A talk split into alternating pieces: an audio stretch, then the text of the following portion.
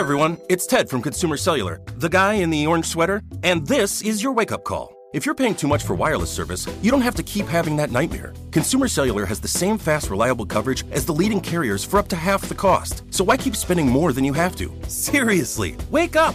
And call 1 888 freedom or visit consumercellular.com. Savings based on cost of consumer cellular single line 1, 5, and 10 gig data plans with unlimited talk and text compared to lowest cost single line postpaid unlimited talk, text, and data plans offered by T Mobile and Verizon January 2024. Hey, it's Will Friedle. And Sabrina Bryan. And we're the hosts of the new podcast, Magical Rewind. You may know us from some of your favorite childhood TV movies like My Date with the President's Daughter and the Cheetah Girls movies. Together, we're sitting down to watch all the movies you grew up with and chat with some of your favorite stars and crew that made these iconic movies happen. So kick back, grab your popcorn, and join us. Listen to Magical Rewind on the iHeartRadio app, Apple Podcasts, or wherever you get your podcasts. Brought to you by State Farm. Like a good neighbor, State Farm is there. Hey, have you ever used Cheapo Air? For years, and I really like it. With Cheapo Air, you can book online, use their app, or even over the phone. They've got great prices on over 500 airlines and millions of accommodations. They're my go to for travel planning. And if you join their Club Miles program, you can earn points to save on the cost of your travel. Book on the app and you get double points. Sounds like it's time I tried Cheapo Air. Call Cheapo Air at 855-247-3279 or visit cheapoair.com slash podcast. I'm Katie Couric, and this is Turnout.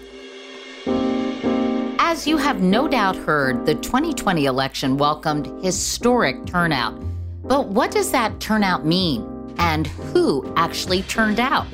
Data journalists are starting to comb through the numbers. I'm Neal Rothschild. I'm the director of audience for Axios, and I also cover politics from the data lens. And I wrote an article uh, about how to explain what happened in the 2020 election. Typically, post election analysis like this is done mostly with exit polling. But of course, 2020 was no typical year. Because so many people voted early this year, well, exit polling is no longer such a reliable way to you know get at this. And as we saw also with kind of the way polling performed as a predictor of this election, like polling is taking a big hit in reputation anyway. So forget exit polls. This year, to get a picture of who turned out, data journalists like Neal can look county by county and compare the tallied votes with available demographic information. All of the results we're looking at are official election results uh, that are coming through each state, but you can divide them up by each county because each state reports their counties that feed into the state level total, which will help to allocate electoral votes. So by looking at that state voting total, and then diving into the demographic areas. So, this is a heavily Latino community. This is a suburban area. So, you can start to get a sense of okay, so this suburb swung toward Biden by 12 points compared to 2016. That allows you to start to really like learn about what the key demographic trends were for the election.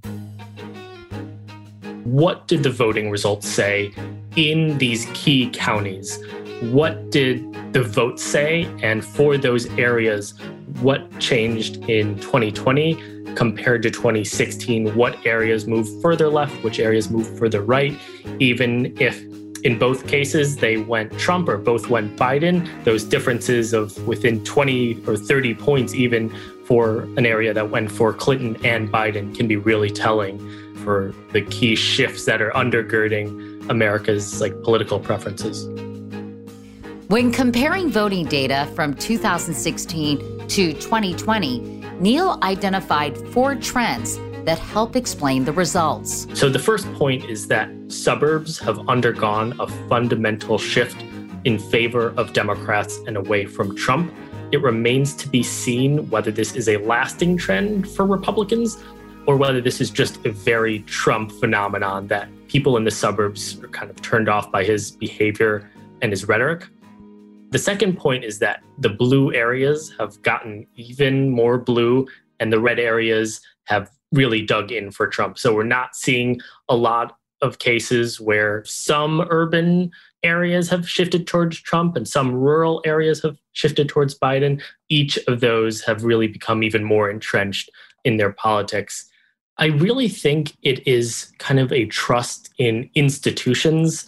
And for those in the cities and around the cities, a lot of them work for big employers and rely on kind of institutions like government and media and big business for both their livelihoods and kind of how they understand reliable information, while those in rural areas become less dependent on those companies and on those institutions and might be more kind of self sustaining and reject being told what to think or how to think. And so for them, Trump more represents, you know, this idea that opposing what everyone else kind of just takes for truth and assumes to be the case, he really has galvanized that support across the country.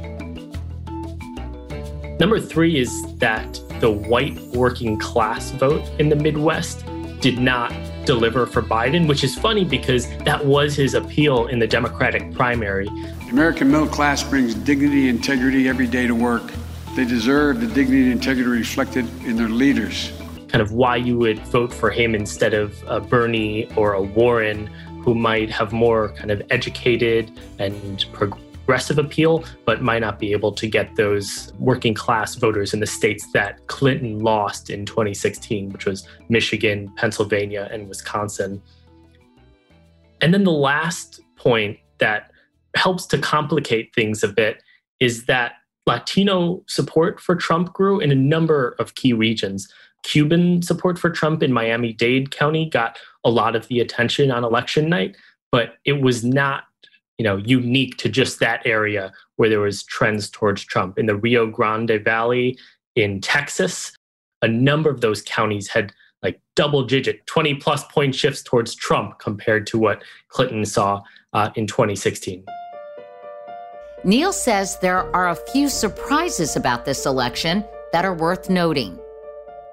Trump has gotten more minority support than Republican candidates for president in a couple decades. So he ended up, you know, being able to tap into something that I don't think either party was really expecting to be the case. And, you know, there could be a few factors that worked into this, like maybe the Trump campaign on the ground operation was just able to knock on doors in these areas that the Biden campaign, you know, figured that could be done remotely maybe it's just a high turnout election and some of that you know latin america catholic tradition ended up resulting in support for the christian religious right for republicans. That is also something that people didn't see coming.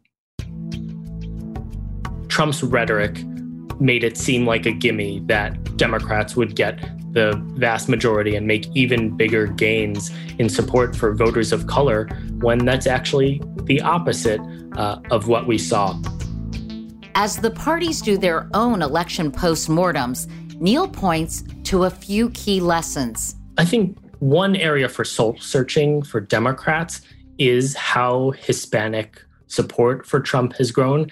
And it's not just the Hispanic vote, but even the Black vote has turned towards Trump in a number of cities, not enough that it became like a hugely meaningful election trend, but even in cities like Philadelphia or Chicago, if Hillary won it by 85 points over Trump in 2016, Biden won a handful of those by only 80 points this year. So, of course, it's nowhere close to being able to say Philadelphia or Chicago went red, but it's these small shifts that hint at where Trump might be able to corral more support. So for Democrats who have, you know, grown to assume that they would always have kind of the support and the base of people of color in this country might make them, you know, reckon with, well, there's more to be done and more that we need to prove to show that we should earn these votes.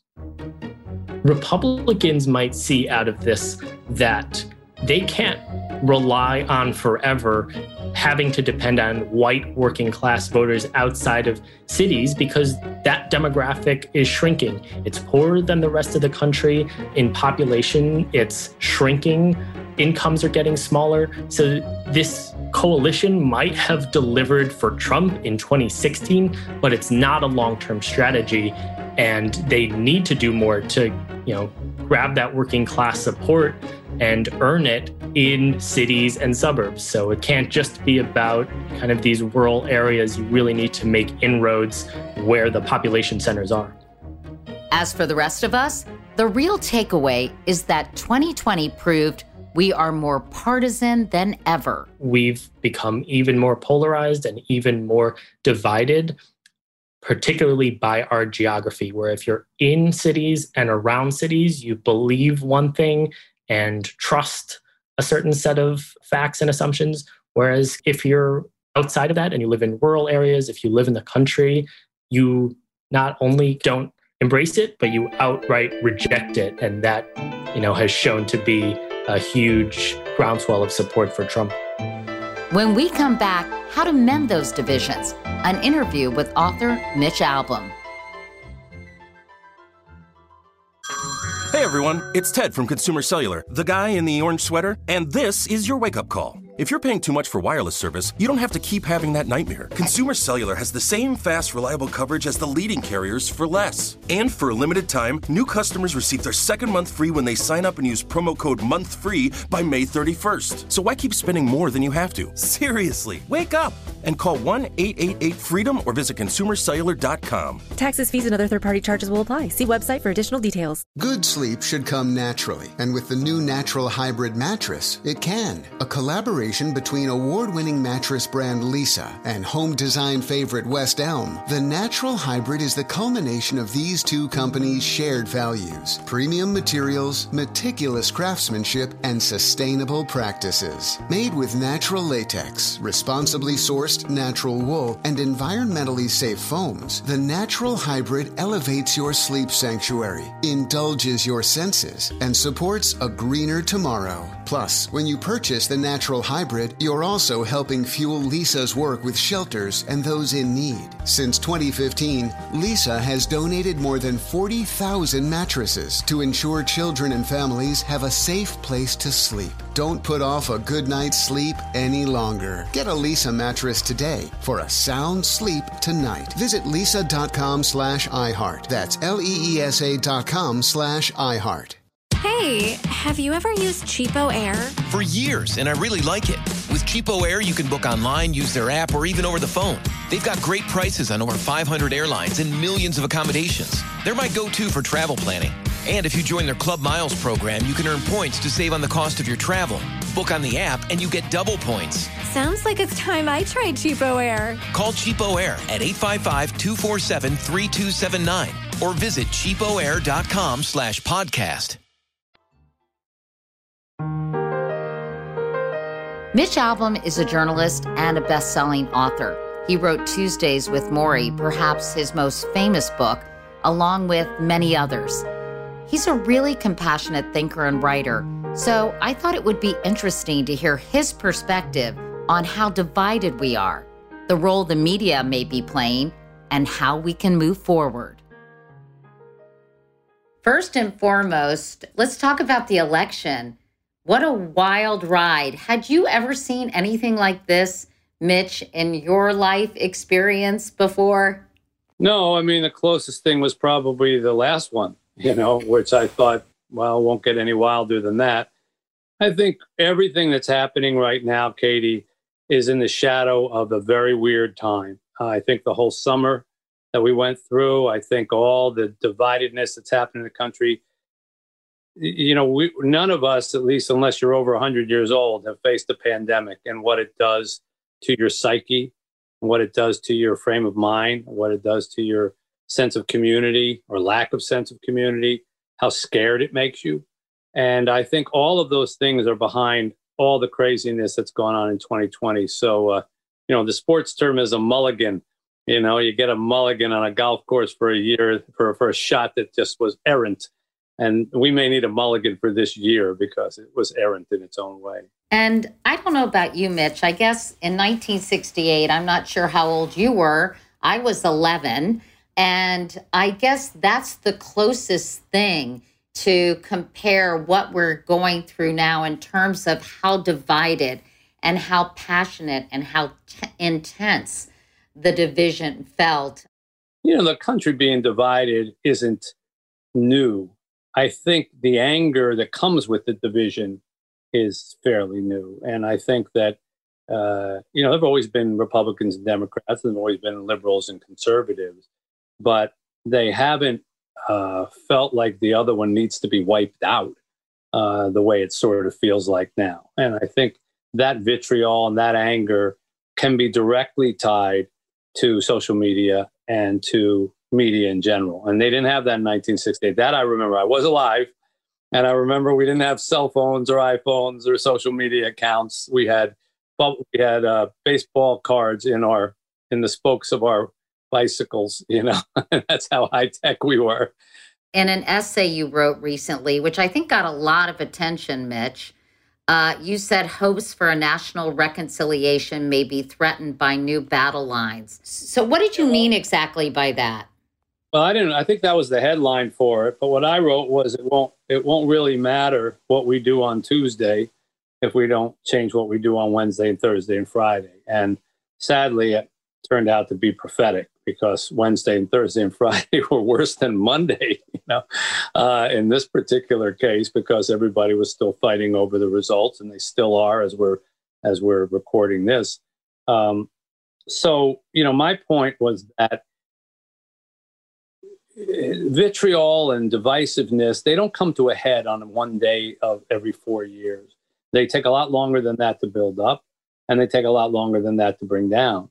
And if anybody thought that there would be an election and then, oh, good, we'll all just get along with one another, they really weren't paying very much attention to how we became divided in the first place. It wasn't just over an election, it was over a lot more than that. So an election didn't election didn't create it. An election wasn't likely to solve it. Um, but my hope in that piece that you cited was that, you know, we tried to understand that we're a lot more alike than different. Um, but I've been saying that for a long time and writing that for a long time. And Morrie said it to me when I wrote Tuesdays with Morrie. You know, it's probably the first time I heard it verbalized that way. And um, what did he say again exactly, Mitch? He said, We're all more alike than different. Said, you know, everybody thinks they're going to die. Everybody knows they're going to die, but nobody believes it.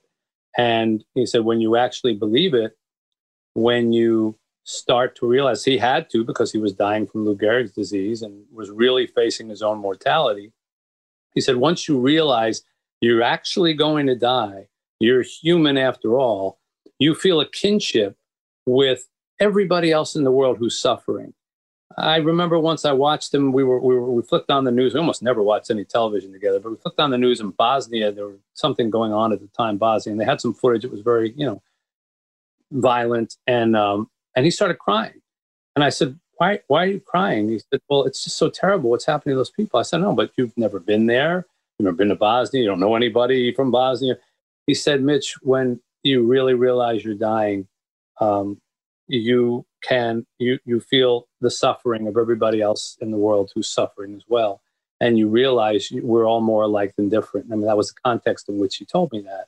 And I never forgot that because, you know, here he was watching something that we all watched dispassionately and like, well, I'm glad it's not here. And then we moved on. What what was different about him? Well, it was because in his brain he had accepted the fact that, you know, he really was a human being with all the ending that all human beings are going to face. And we don't really walk through life accepting that until suddenly we get hit with a doctor's diagnosis or or we're in a hospital all of a sudden and we're, or we get COVID. Uh, and, so um, that's the context that he said it in, and it's very, very true. The problem, Katie, is we have to wait until we have a death sentence, you know, or a terminal illness in order to recognize that we share humanity. But unfortunately, it usually takes something like that to shake us loose. Let's talk about the role of the media because you were very critical of the media in your essay. And honestly, Mitch, I'm very confused about how I feel about this. So maybe you can help me and be my therapist. But you and I uh. have been in the media for a long time. Yes, it's changed dramatically. But where do you think the media has gone? You know, where did it go wrong in terms of its complicity in aiding and abetting the divisiveness? Well, I mean, you and I probably started in the journalism business around the same time. And I remember going to, you know, I went to Columbia Journalism School, got my master's there. And I remember the opening speech, the, the first day of school, Osborn Elliott, who I think at the time was the editor of Newsweek, um, he made a speech and he talked about, well, what this business of journalism is all about. And it was all about having a fire in the belly to try to get to the, the truth of things and, and all that, and, and, and, you know, to tell the stories that needed to be told. None of it had to do with bringing down people, belittling people, taking a side. Uh, none of that was ever spoken about. I mean, if anything, it was the other way around. It was, you know, be invisible, you know, bring the news and not you, not your views, you know. That's not the way what we what we call cable news today. Um, and I'm not taking sides on any of it. I mean, you can find, you know, pretty much all, all across the, the board uh, different degrees of it, but it's not really news in the sense that you and I, when we started in the business, well, it's commentary. News. It's commentary. It's right. disguises well. Here's here's the factual thing that happened. Let me tell you my opinion about it. Here's the factual thing that happened. Here's what's wrong with it. Here's the factual thing that happened. Here's why these people are doing what these people are doing. And so, how we got from where we were when you and I were starting this to, to, to now uh, you know, you could point to a lot of things. It's a long discussion, but somewhere along the line, news started making money. You right. know this very well, you know, and new, the news division started to be places where you could see a profit, whereas before it was almost like something they did just for the social good. You know, they made every television made its money on their on the Lassie programs, and they put the news up. You know, as okay, we have to do the news. But when the news started to become profit, uh, you know, people started taking different directions, and it has grown. And you don't need me to rehash how Fox News has gone in one direction, MSNBC another direction, CNN in another direction. Well, I think I also think, I'm just going to add as as the landscape become became more fragmented, I think outlets became more niche. So yeah. if they wanted to get an audience that was loyal to whatever they were delivering, uh, if it it wasn't interesting enough or enraging enough, because Kara Swisher calls it engagement through enragement that people would want to see stuff that was conflict free or that was just the facts, ma'am. And so as a result, I think it was more profitable to get to to give people I've said this a million times, but it's so fitting, affirmation instead of information. To That's to right. get them riled up emotionally and so I think that's one of the reasons we've seen this bifurcated media landscape bubble up and explode, if you will, in the last four years. That's right. I mean, it seems kind of crazy. And I'm, a, I'm, you know, I, I try because I still write for a newspaper, even though I'm not primarily do books and movies and charities and stuff like that. But I still write a newspaper column, and therefore I'm obligated to stay informed. And I watch all three of the cable networks when I when I sit down and watch, I will always flip back and forth because I want to see not only the information, but I want to see how people are playing the information. What is it? And it's gotten to the point where it's like reporting on different planets. You will see a totally different broadcast on one cable news network than you will see on the other. Not the same stories, not the same footage. Uh, forget about the commentary. The information isn't the same. So even what people are choosing to bring forward and choosing to suppress is different on every single channel. Now, that shouldn't be. If you've got national news, chances are 80, 90% of the news of the day should be the same on each one. If you're really just talking about the news, here's the important things that happen. It's not. I mean, you literally can watch a, a half hour of one program and not see anything closely related to the other. So I think that's where it begins. Then there's a problem with the I think, the geography of the country. And I mentioned that um, in the piece that you referenced. I live here in Detroit, in Michigan. I have for many years, uh, for over three decades now. So I consider this my home. But I was raised in the East, and I, you know, I, I, I grew up in Philadelphia. I went to college in Boston. I lived in New York and Florida. So I, I know East Coast, and I worked for some publications on the East Coast as well. I have a lot of friends who are still there back in the big cities and on the Los Angeles coast as well. And I think somewhere along the line, we really got separated in our viewpoint of what this country is and what the values are by where we live and the media that we are subject to in those areas. So I can tell you, living out here in the Midwest, I have many conversations with my friends in the East, and they just don't get it. You know, they just don't. Uh, they think they think people out here are, are nuts. You know, or how could they, or how could they this, or how could they that. And now those are my friends. The people who are in the media, some have started to take that to another level where it's like they're too stupid to know what's good for them. And so we need to tell them what's good for them. That should never be a journalist's position. I don't care what publication you work for. You should never look down on people who read you or follow you or somehow say, well, they're hopeless. I'm just going to tell them what they need. And somewhere, and that works for both sides, both sides. And somewhere along the line, we got into that business of, um, you know, we're smarter than the people who are consuming our news. And that I think was a was a bad day. I guess I, I, I buy everything you're saying, Mitch, and agree with you wholeheartedly, except I feel like it's very hard to have this conversation when you have a president like Donald J. Trump.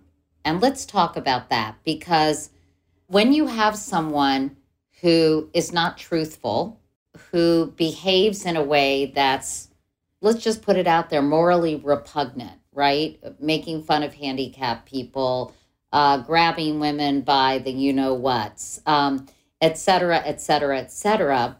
But how do you point out when someone is, you know, the the leader of the free world and is is trading in mistruths and misinformation.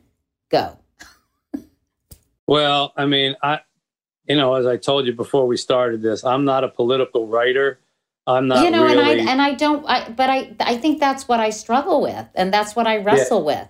Yeah well i'm not well versed enough or knowledgeable enough to of, evaluate the presidency or how you cover the president uh, because it's not what i do uh, but, but, you, you're you're well informed, Mitch. You you yeah. watch the news.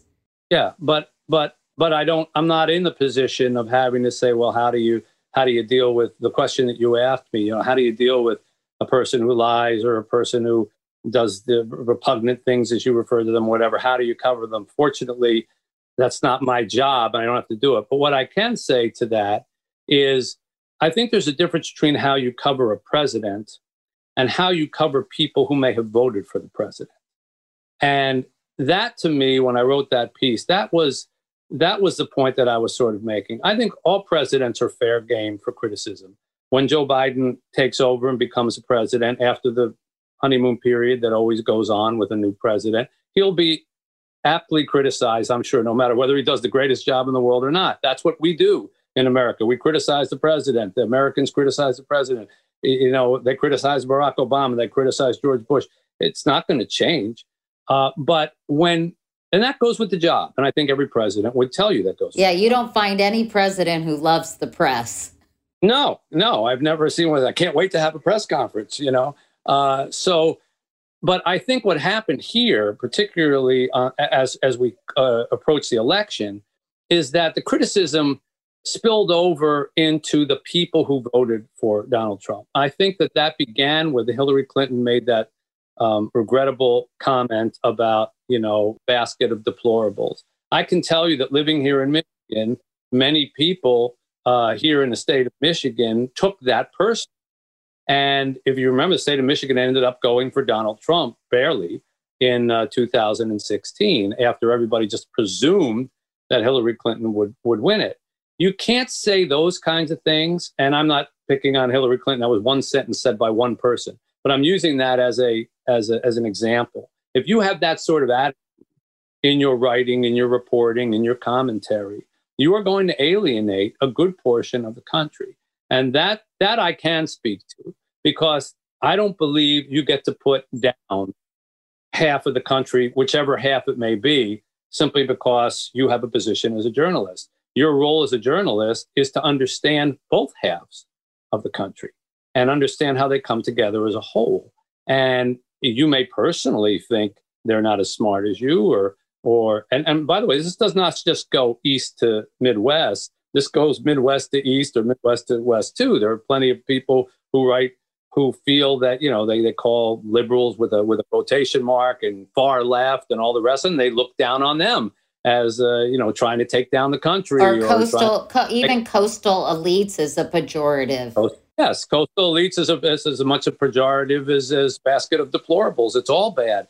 You don't divide the country up like that. And I think w- that's the new element that has happened in our journalism. We were already heading in this direction of, you know, left and right. But now the audience, the audience has been attacked. Uh, the voters have been attacked. And there's this, uh, there's this sense of like, you can talk about Trump voters as if they're all the same. And, you know, I, I know many Trump voters. I live in the Midwest. And I can tell you they're not all the same, you know, and I can certainly tell you they're not all racist or homophobic. Uh, I can tell you that the people that I've met who voted for Trump, many of them don't like him, you know, uh, and they don't like him as person. They don't like the things that you pointed out about him. Um, but for whatever reason, they felt that they couldn't vote for the other party, you know, and and you shouldn't assume that everybody who votes for somebody has the characteristics of the person they voted for. I don't think everybody who voted for Joe Biden or Kamala Harris is a de facto Joe Biden or Kamala Harris. A lot of people just voted because they wanted a change. They don't want Donald Trump in there anymore.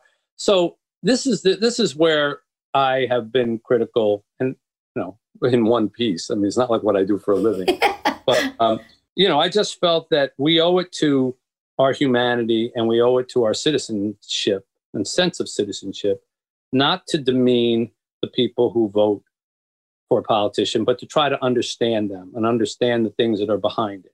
Politicians are fair game, presidents are fair game, but regular voters and citizens should be treated with respect by the media. And I think sometimes we fall down on it. A few more thoughts from Mitch Albom and Morrie right after this.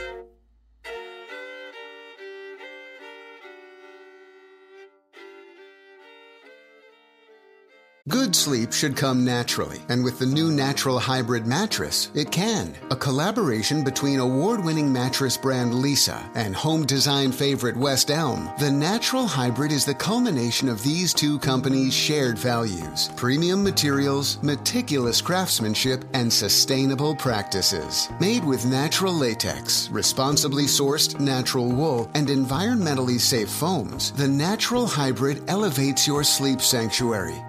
Indulges your senses and supports a greener tomorrow. Plus, when you purchase the natural hybrid, you're also helping fuel Leesa's work with shelters and those in need. Since 2015, Leesa has donated more than 40,000 mattresses to ensure children and families have a safe place to sleep. Don't put off a good night's sleep any longer. Get a Leesa mattress today for a sound sleep tonight. Visit leesa.com slash iHeart. That's L-E-E-S-A dot com slash iHeart.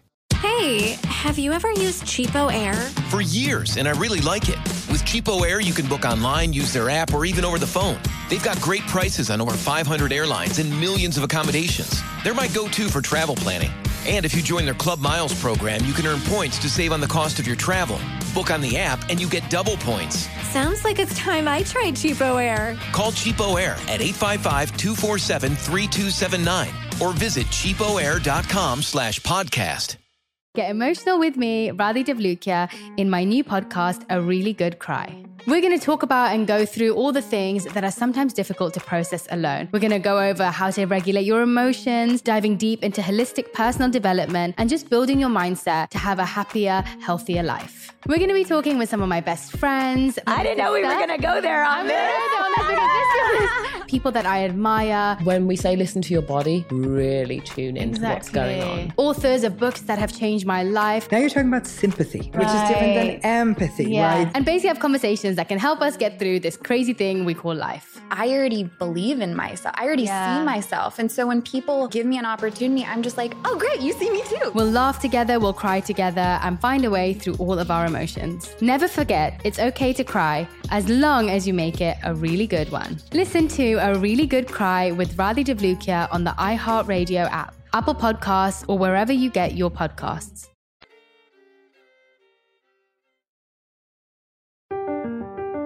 What do you think is the way out of this this very difficult time in our history. You know, I interviewed David Brooks and he he talked about our tribal mentality, which isn't a newsflash, but I thought he he phrased it in an interesting way. He talked about the fact that our political party has become our ethnicity.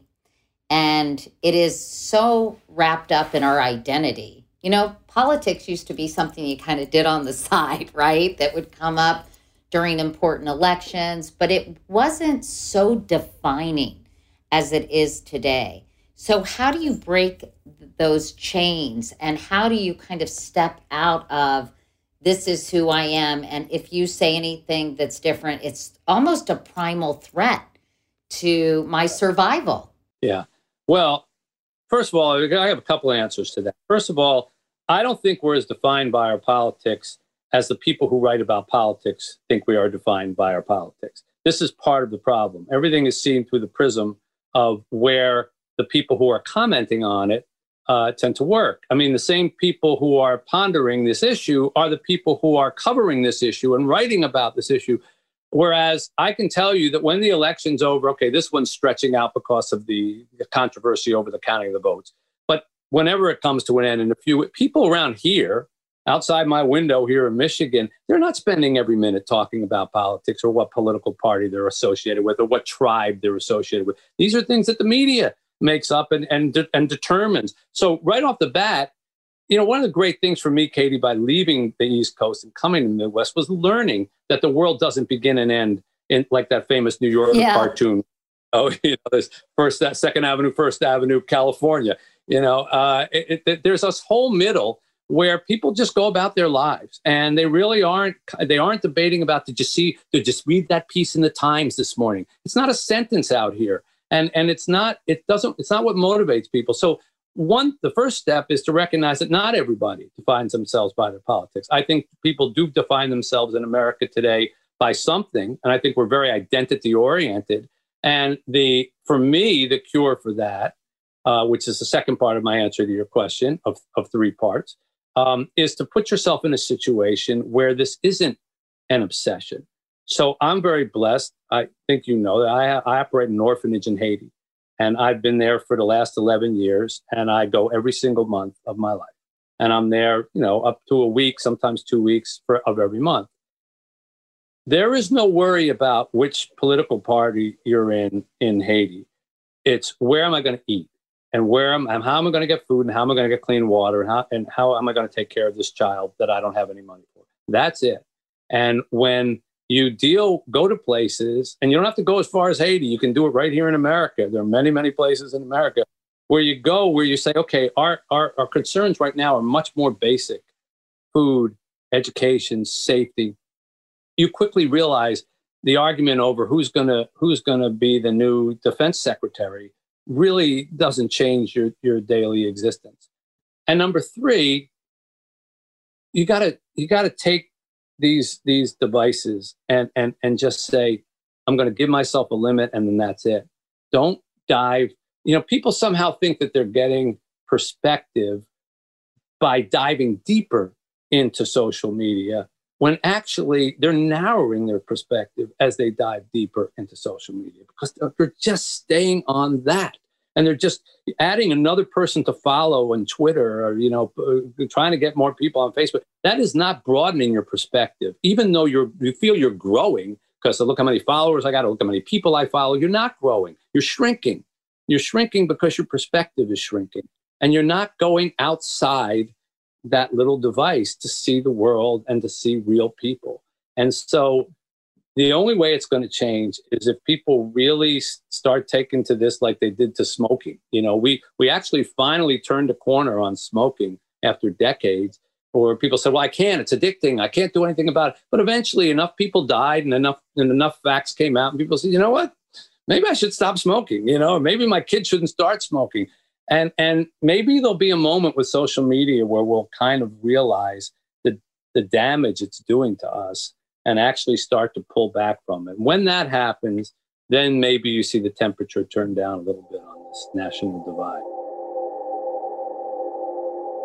I go back to my visits with Morrie again. I, I, you know, again, that's 25 years ago now. Believe wow. it or not, Morrie, died 25 years ago last week. Aw. That was the fifth anniversary of his death. And so it was 25 years ago that I was sitting beside him as he was dying and asking a lot of these similar questions uh, in my own, you know, little youthful version of myself.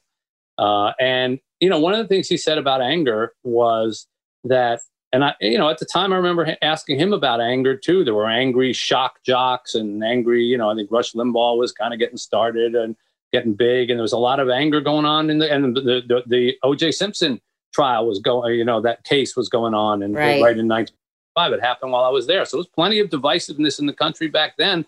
You know, we didn't invent it in 2020.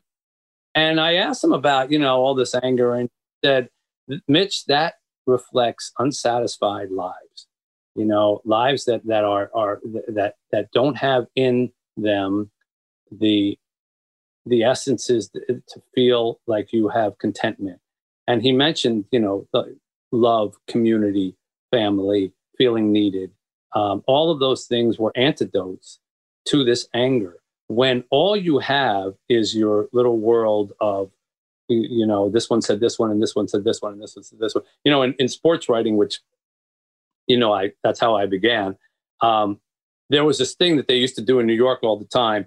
Uh, they they would go to a manager and they would ask him about you know like what do you what do you think of the other manager and you know they'd keep pressing him until they got some comment and then they run over to the other manager and they'd say he just said this about you what do you think about that you know and and he said that was it and it's literally like stirring it's like alchemy it's like creating anger out of nothing you know because there wasn't any feud but you started a feud and now there's a feud you know so it, it, to create that anger, it- that's what's happening in our political world too. It's just like every little thing. Well, what do you did you see what he said about this? That's what Twitter is. You take this comment, comment on the comment, someone comments on your comment on the comment, and they comment on that comment, and they get angry and they get out. But when you realize you don't need that to breathe, you don't need that to get up in the morning. You don't need that in your life.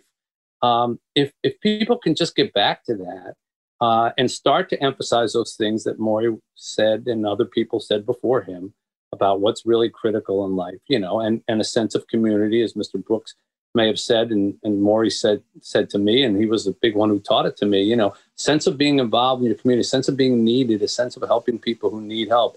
If you want to get out of your own sense of misery or anger, just go find somebody who has it worse. And it's not hard to do. And that's what I meant when I said you go to Haiti every month. It's the second poorest country in the world. You can be on, you can get there an hour and a half from Miami. I mean, it's not like you're flying to the African continent. You know, it's right here. And you land there and you see, you know, people people literally dying because forget about COVID. They don't even know they have COVID. They they, they can't, you know, uh, Chica, who I wrote the, my last book about, our little girl who we adopted from Haiti, her mother died giving birth to her baby brother because there was no doctor present. And she had to do it herself. And she started to bleed, and something happened. If she was in a hospital, she, she never would have died. We never would have gotten Chica, never would have adopted her. All those things never would have happened.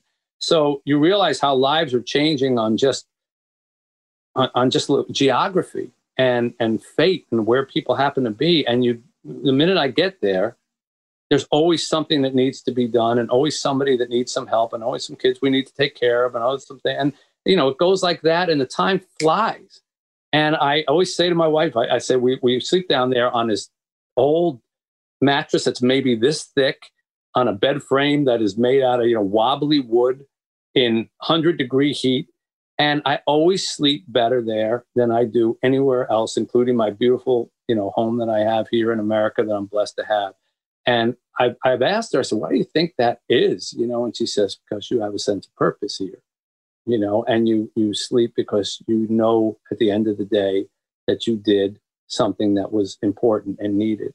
And I think a lot of times we go to bed in America just feeling like we just argued a lot, but didn't necessarily make anybody else's life any different. And I'm blessed to have found this outlet because it helps keep me, I believe, it helps keep me on a much more even keel. What what advice would you give? I mean, it's so inspiring. And what would you say to people who say, "Yeah, I I want to find a deeper purpose. I want to help someone who's less fortunate, but they might not know how to start or where to go or what their calling would be. You know, mine became cancer because I lost my husband, as you know, Mitch, about right. 20, 22 years ago in January. And um, so, you know, what would you say to people in terms of finding something that that that that's bigger than themselves? It's right around the corner. You do not have to go very far in this country or anywhere else to find it. You certainly don't have to get on a plane and fly to Haiti to do it. There are, there are. If you're young, there are nursing homes. This is all after COVID. Well, of course, this discussion is post-COVID. But one of the fastest things you could do is there are nursing homes or places for the elderly that would just love to have someone come and visit and sit and talk play piano if you know how to play piano, read a story if you're a good reader. I mean, the simplest little thing. Play bingo. There you go. They're around every corner of where everybody lives. You know, there are so many young people who need mentors and who would just thrill at, at the idea of having someone take them to lunch or take them to a movie once a week or go play ball with them or whatever. I mean, and they're not hard to find. It's it's really as someone you know I you know I operate a lot of charities here in Detroit I meet people all the time who tell me exactly what you just said. I'd like to get involved. I said, here's my number or here's the email. Just we'll get you involved. And there's a thousand things that you can choose from. It's not that hard to give of yourself in this country. In fact, God bless this country for being so charitable. There are other places in the world that people hold up as great countries, and they are great countries, they're beautiful and all the rest of it, but they don't have this charitable sense that we do in America. This idea that giving to charity, getting involved, volunteering, all the rest of that stuff. It's it's it's uh, I don't want to say it's uniquely American, but it's very American. And and there are so many organizations, so many charities set up to who want your help. Uh, you know, and and I feel like saying to you, you go, well, tell everybody you talk to who has that problem that they can call me. But I'm afraid you have a big audience. I might never get on.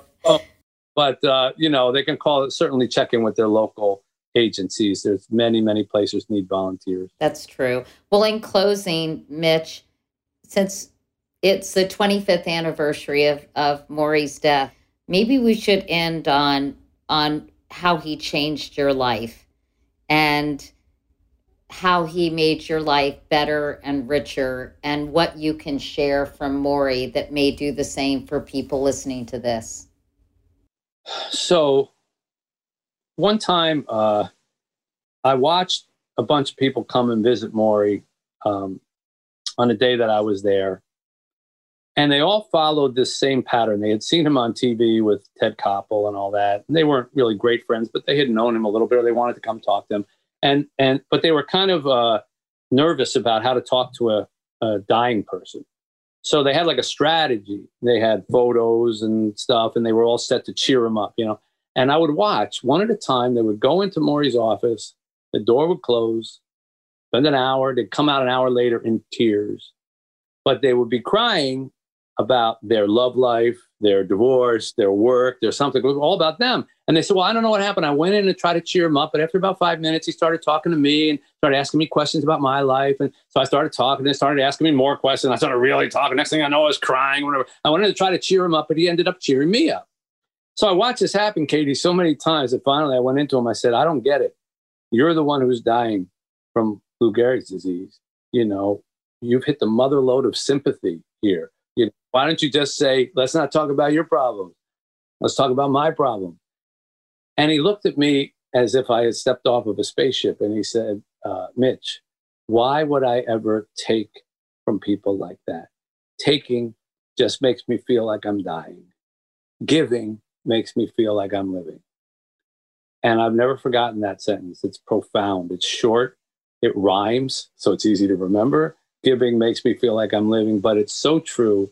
And I have found when I was seeing him, when I first went to go see him, I was all about my career, my ambition, my success. I don't think I was a, a jerk necessarily, but I certainly wasn't concerned about other people. I was concerned about how fast can I get ahead.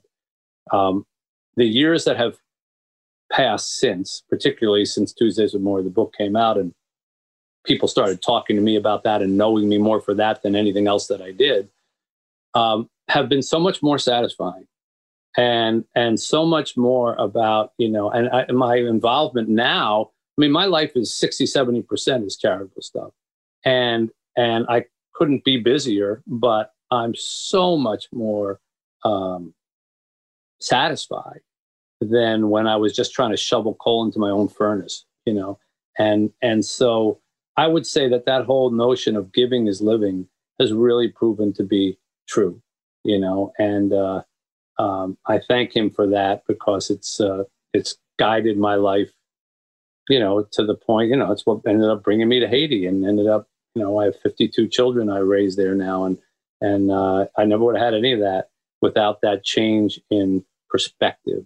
And it's never too late to change that perspective, you know?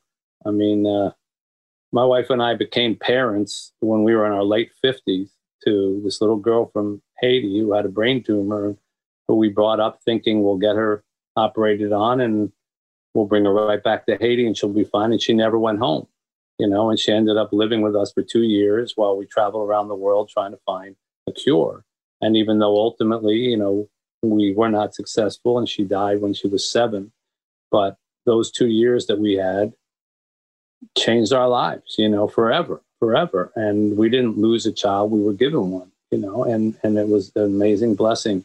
And it never would have happened if if I hadn't been following Morrie's suggestion of, you know, giving is is what makes you feel alive. And she certainly did to us. So I think, and I'm not unique in any way, and I'm not special in any way. All these things anybody can do, anybody can have happen. Just you want to change your perspective, that's all. Thanks again to Mitch Albom. His most recent book is called Finding Chica A Little Girl, an Earthquake, and the Making of a Family. And a big thank you to Neal Rothschild and his turnout analysis at Axios. Be sure to follow me on social media and go to katiecouric.com to subscribe to my morning newsletter called Wake Up Call. You'll get a little bit of Katie every morning in your inbox. And what could be better than that? Turnout is a production of iHeartMedia and Katie Couric Media. The executive producers are Katie Couric and Courtney Litz. Supervising producers Lauren Hanson. Associate producers Derek Clements, Eliza Costas, and Emily Pinto. Editing by Derek Clements and Lauren Hanson. Mixing by Derek Clements. Our researcher is Gabriel Loser. And special thanks to my right hand woman, Adriana Fazio. Meanwhile, yes, I'm Katie Couric. Thanks so much for listening, everyone. We'll see you next time.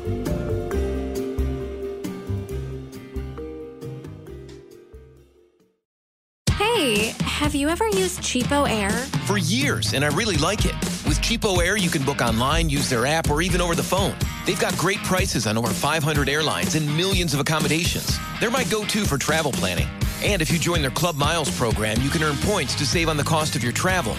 Book on the app, and you get double points. Sounds like it's time I tried Cheapo Air. Call Cheapo Air at 855-247-3279 or visit cheapoair.com slash podcast. Tired of restless nights?